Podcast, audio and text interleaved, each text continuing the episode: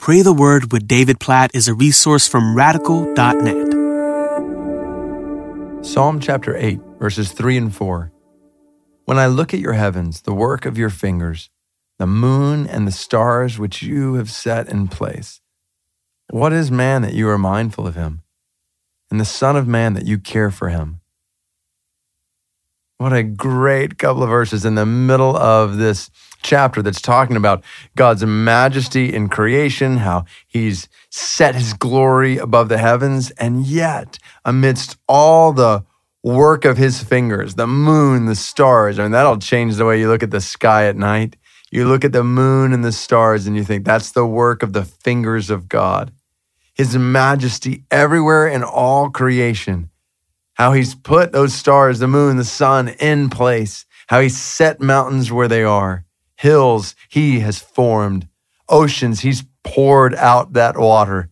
He's the one who stops it at the coastline, keeps it from going any further. God's majesty seen in all of creation. And then you look at man and you realize, and this is Genesis 1, God's prized creation is you and me, people. Unlike anything else in all creation, we are made in the image of God.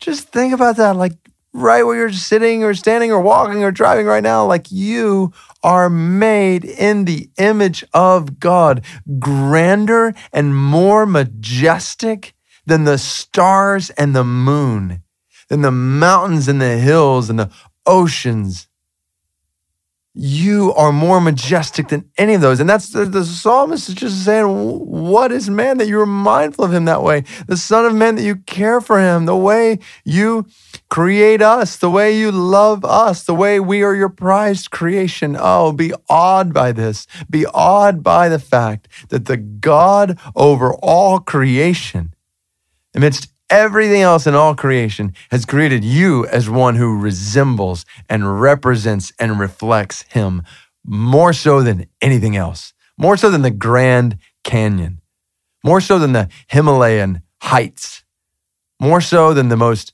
beautiful beaches you could imagine, the most majestic scenery you could picture. You are created in God's image. You have a beauty. You possess a dignity and an honor that nothing else in creation has. Oh, be affirmed today.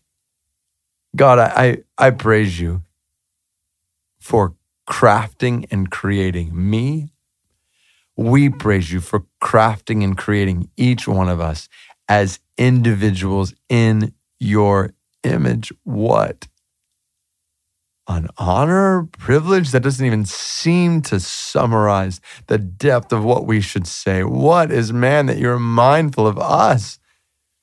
You care for us. There's a whole big picture of creation. So, God, I pray that you would keep us from looking to anything else in this world for our dignity, from looking to anything, anyone else in this world to define our beauty.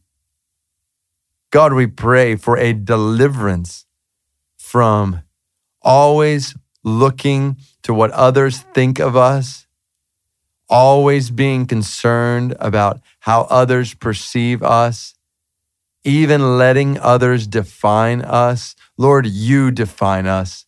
Your perception of us is supreme.